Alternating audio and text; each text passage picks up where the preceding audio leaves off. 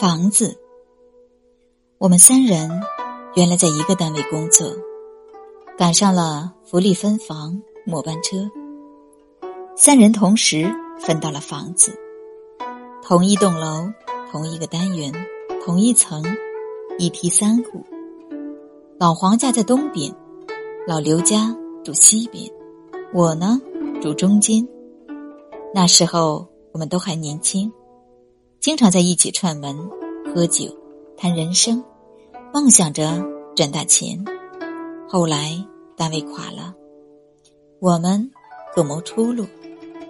虽然还是邻居，但碰面的机会越来越少了。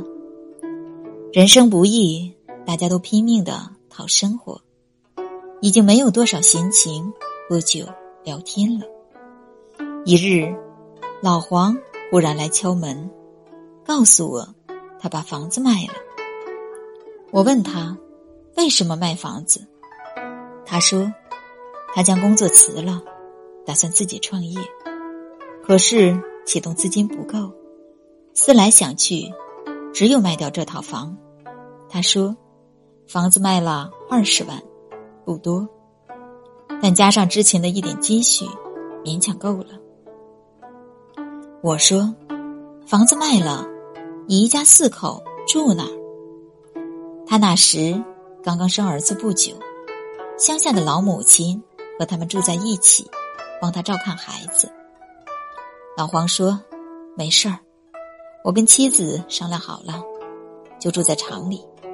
他想尽办法弄了一块地，投资搞了一个小加工厂。”我摇摇头，同情的说：“那你今后的日子？”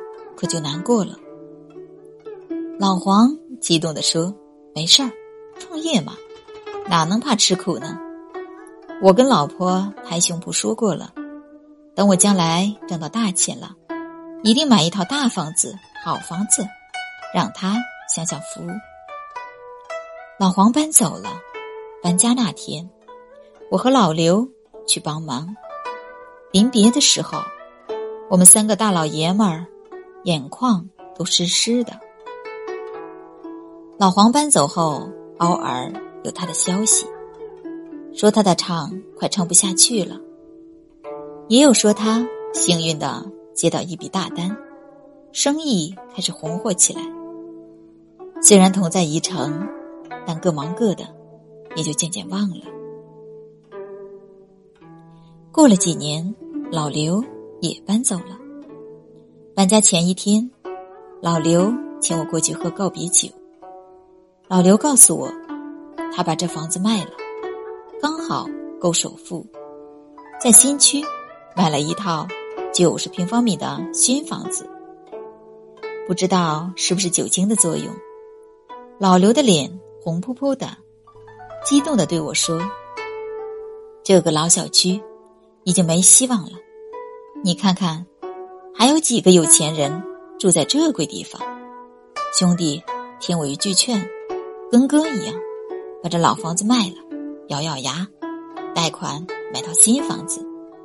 我们那个新区还有房源，我们再做邻居。我摇摇头说：“我在单位收入不高，像你一样去贷款，我怕自己连房贷都还不起。”我怕自己连房贷都还不起，算了，我还是守着这老房子安生过日子吧。老刘拍拍我的肩膀说：“兄弟，胆子要大一点，不然你就守着这老房子等死。你看看我买的那个新区的房子，简直一天一个价。我买的时候六千元一平方，这才一个多月。”已经快涨到七千了，以后肯定还得层层往上涨，再不下手就真的迟了。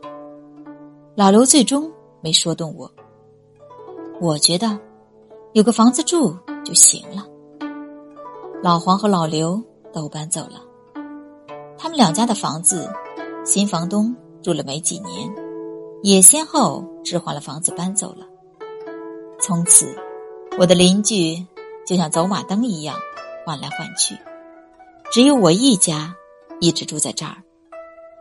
有一次，在大街上遇到以前单位的工会主席，从他那儿得知，老黄的生意做得还挺不错，赚了不少钱，而老刘呢，前两年将新区的房子卖了，又置换成了新区一套更大、更漂亮的房子。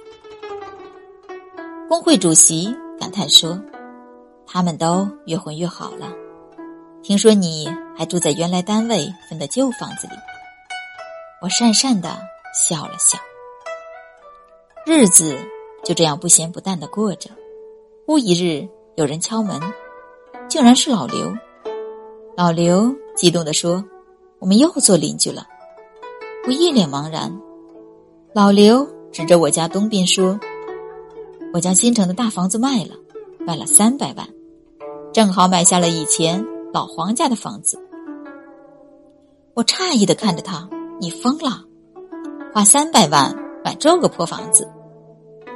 老刘悠悠的说：“没办法，儿子马上要读初中了，这里是全市最好的学区，房子虽然破旧，但是学区好，所以价格特别贵。”老刘说：“我在房子上折腾了这么多年。”从当初不到二十万的价格，换成了现在三百万的房子，却没想到，到头来还是会到这儿和你做邻居。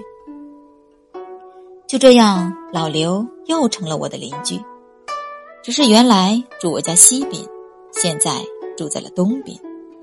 又一日，门外响起鞭炮声，开门看，是有人搬家，走在前头的人。好面熟，老黄。我问老黄：“你，你怎么帮人搬家？”老黄看见我，也一脸诧异：“你怎么还住在这儿？”这时，老刘也打开了门看热闹。一聊才知道，老黄不是帮别人搬家，是他自己搬家。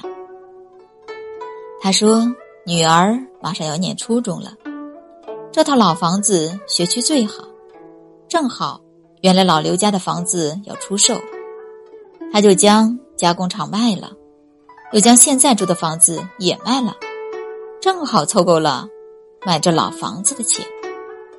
老刘、老黄还有我，我们又成邻居了。